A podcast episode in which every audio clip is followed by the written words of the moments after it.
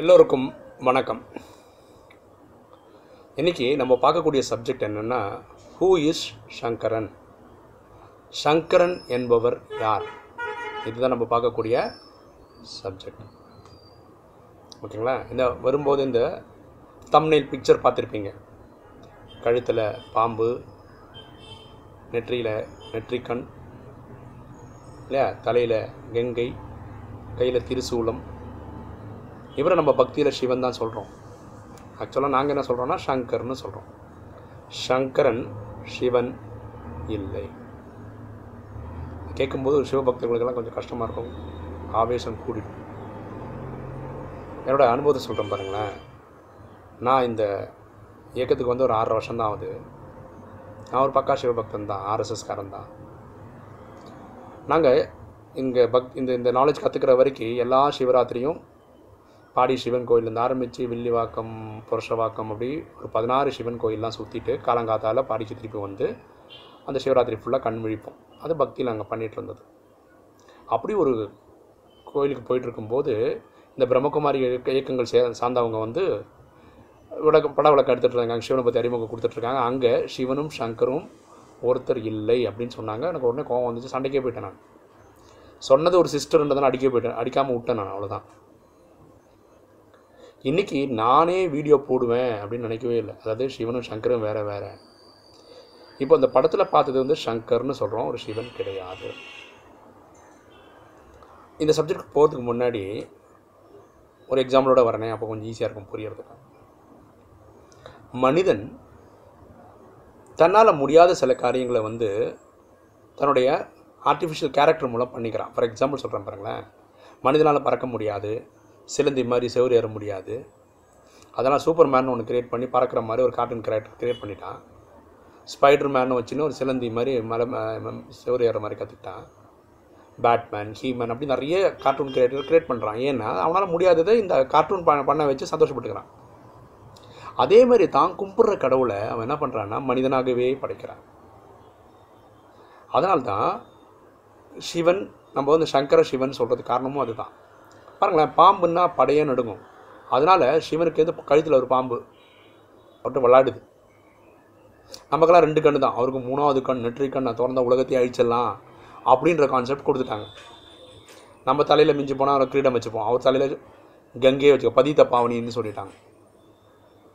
ஓகேங்க அப்புறம் நம்ம கையிலலாம் ஒன்றுமே இல்லை. ஆயுதம்லாம் அவர்கிட்ட திருசூலம்னு ஒன்று அது விட்டான உலகத்தை அழிச்சிட முடியும் அப்படின்னு. ஸோ இது இஸ் அன் எக்ஸாக்ரேஷன் மனிதன் தன்னுடைய எக்ஸாக்ரேஷனில் கடவுள் இப்படி இருப்பாருன்னு நினச்சிட்டான்.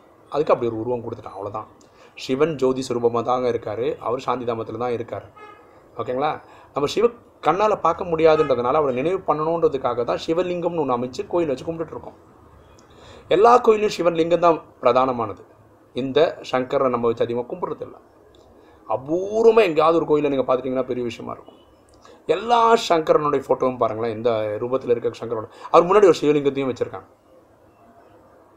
புரியுதுங்களா அப்போ இவர் தபஸ் பண்ணுறது அந்த சிவனை தான். ஜோதி சுரூபமான சிவனை தான். அப்போ இந்த சங்கர்ன்றது சிவன் கிடையாது. புரிஞ்சுங்களா அப்போ இந்த சங்கர்ன்றது யார்? இது நம்ம தெரிஞ்சாகணும்ல. இந்த சங்கர்னு சொல்கிறது யாருன்னா நம்ம தெரியும் பத்தா சாட்சாத் கடவுள் நேராக வந்து பிரம்மான்றவரோட சரீரத்தில் வந்து தான் இந்த நாலேஜ் எல்லாம் கற்றுக் கொடுக்குறார். நம்ம யார்? அவர் யார்? இந்த உலகத்தோடைய கதை இந்த கல்பத்தோடைய கதை ஐயாயிரம் வருஷம் கதைன்றாரு. ஒரு ஒரு யுகங்களும் ஆயிரத்தி இருநூற்றம்பது வருஷம் இதெல்லாம் சொல்லி கொடுத்தது அவர் தான்.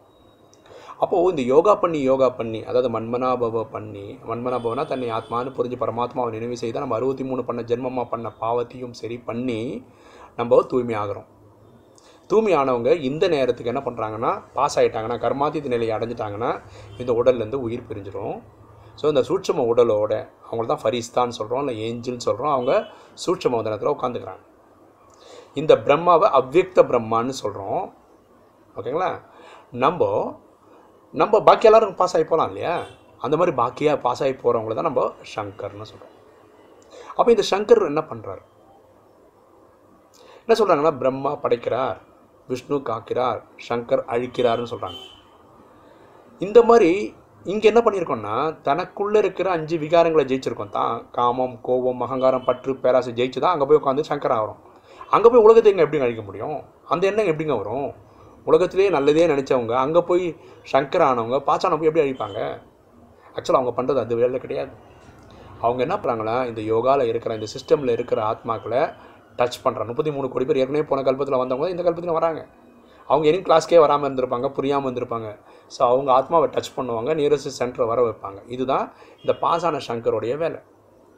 அப்போ இந்த நியரஸ்ட் சென்டருக்கு வந்து வந்து வந்து நம்ம முப்பத்தி மூணு கோடி பேர் காலப்போக்கில் எல்லோரும் வர ஆரம்பிச்சிருவாங்க வந்துடுவாங்க அப்போ அவங்கவுங்க யார் யார் பதினாறு கலை அடையணும் யார் யார் பதினஞ்சு கலை அடையணும் யார் யார் பதினாலு கலை அடையணும் பதிமூணு பன்னெண்டு அடையணுமோ அவங்களாம் தானே அடைஞ்சிடறாங்க.